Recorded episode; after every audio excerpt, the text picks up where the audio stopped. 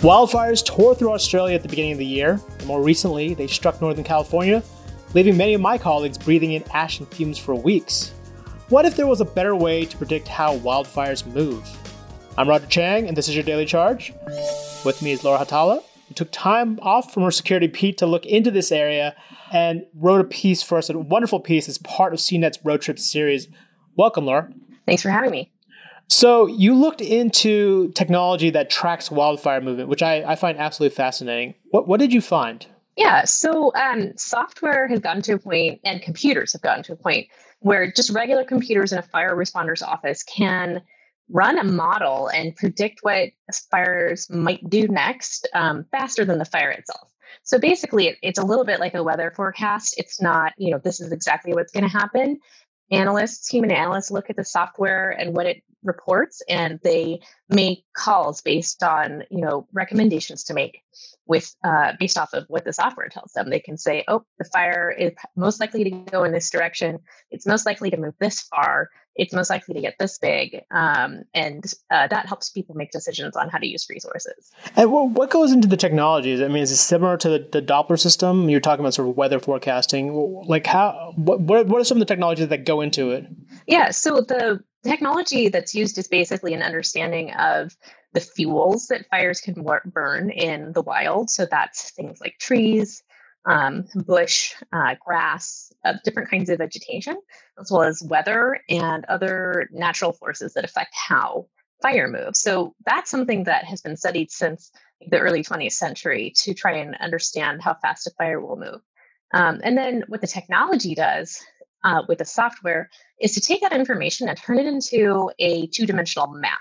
You can say just with paper and pen, oh, it's probably going to go in this direction this fast. But with software, you can actually create uh, the area of the fire and which direction it's going to go. And that gives you a lot more um, information about what is a danger of burning. You know, you talked about just how long they've been working on figuring out the the ways wildfires move and the catalysts.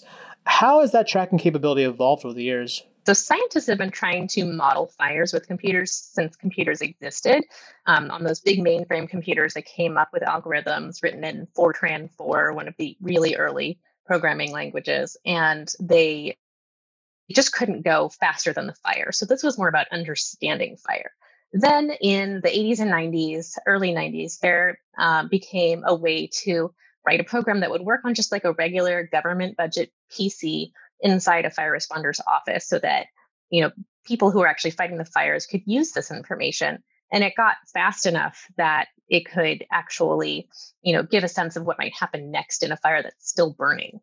In terms of how it's evolved now like obviously wildfires are extremely dangerous. They move extremely quickly.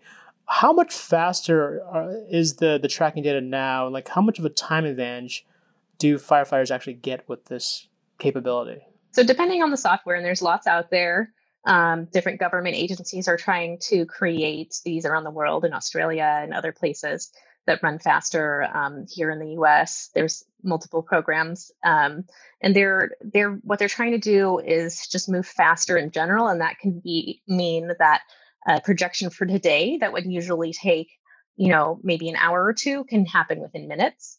Um, so that's really useful.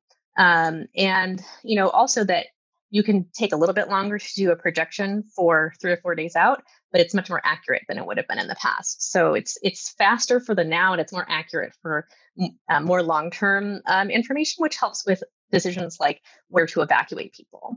Gotcha. And and I don't know if there's a way to like calculate this, but like getting uh, you know an extra hour of advance notice, like is there any way to to kind of quantify how much of a benefit uh, or or yeah, like how, how beneficial it is to get, you know, an extra hour, extra two hours of advance notice on where the fire might be moving. I think it's a huge benefit because it, you know, on, on the first thing is that the people's lives are at stake, both people who are in the path of the fire and the people who are trying to fight the fire.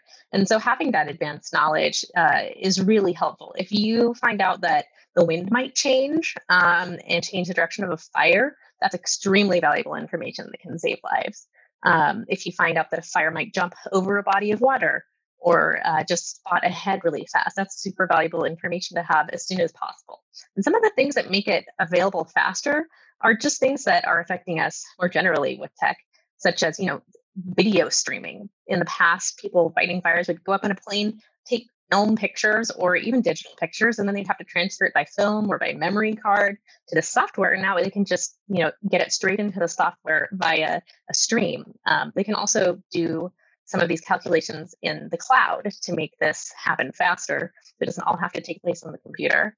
You can also uh, use advanced things in computers like graphics cards that have more computing power, and that lets them run more powerful software as well. Gotcha. Uh, it feels like we're hearing about new wildfires all the time. How much more of a problem are they now than they have been in the past? it, it is getting much worse, right? Dry seasons are getting longer, and that's making more dry fuel for fires to burn and creating higher temperatures that are more likely to spark fires. And when the fires burn, they're taking out the trees that would normally capture carbon and uh, keep global temperatures at uh, levels that we had in the past. And so, with fewer trees, uh, we're likelier to have increasing temperatures and therefore more fires. So it's a it's a pretty unfortunate loop, um, and software can't really do anything about that. But it can help, um, you know, as these fires increase, help the responders do a better job of, of fighting the fires faster. Got it. And earlier you talked about just sort of how you know, you've, you've got computers within fire departments that, that have some of these capabilities.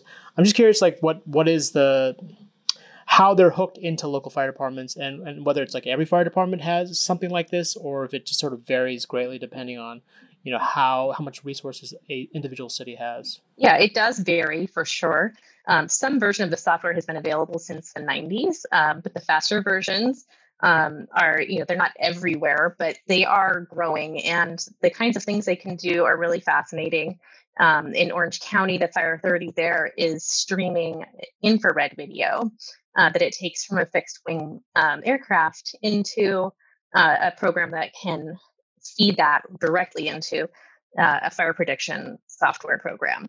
And that uh, makes things happen really quickly. Uh, getting imaging on a fire is really challenging when there's smoke. Um, and it's just very dangerous to be close by. So having that kind of capacity and having that information um, ha- coming straight in directly as it's happening is really valuable. And is it is it mostly like at headquarters, or I'm just curious what the mobile capabilities are, and if any of this stuff can be hooked into like the actual firefighters on the on the ground. It does help firefighters on the ground in a sense. I spoke with a fire analyst who uses the software, and uh, he was at a base camp uh, in Napa County in Northern California. Um, and he was running three different software programs there from the base camp. And so that information, you know, that that person isn't a firefighter, that's a fire analyst, and they're the one who's analyzing it, figuring out what it means, and then making recommendations. And then that, that goes straight to the firefighting team. Gotcha. And, and what's the ultimate goal for you know folks developing this software? Like, what what do they eventually want to do with the predictive software? Well, I think the predictive software has the potential to get faster and faster. I mean, at a certain point, it can only get as fast as the real time data that um, we're able to gather. On the other hand, uh, they also think that it can be used in different applications. So, not just fires, but to uh, predict where the smoke plumes will go from fires and give advance warning that um, really bad air conditions are are about to hit a certain community, for example. Um, and they could also potentially track things like floods. Um, they also are used for uh, understanding how a fire would happen uh, in the future. So it can help communities plan for that, especially like at the planning level before they build something. You know, what would happen to this um, new, you know, new structure or neighborhood or whatever um, if there was a fire. Um, so that's really useful information uh, for communities to have as well. Uh, well, thanks for your time, Laura. Hopefully, you weren't caught in with a lot of the smoke. Um, oh yeah, I'm stuck inside. We're well, still stuck sorry, inside. sorry about that. Hopefully, the air clears up soon. I know it's it's been a rough go for the folks out in Northern California. If you have any questions about this technology, hit us up on Twitter at the Daily Charge. You can read Laura's story as well as all of our road trip stories on CNET.com. For the Daily Charge, I'm Roger Cheng. Thanks for listening.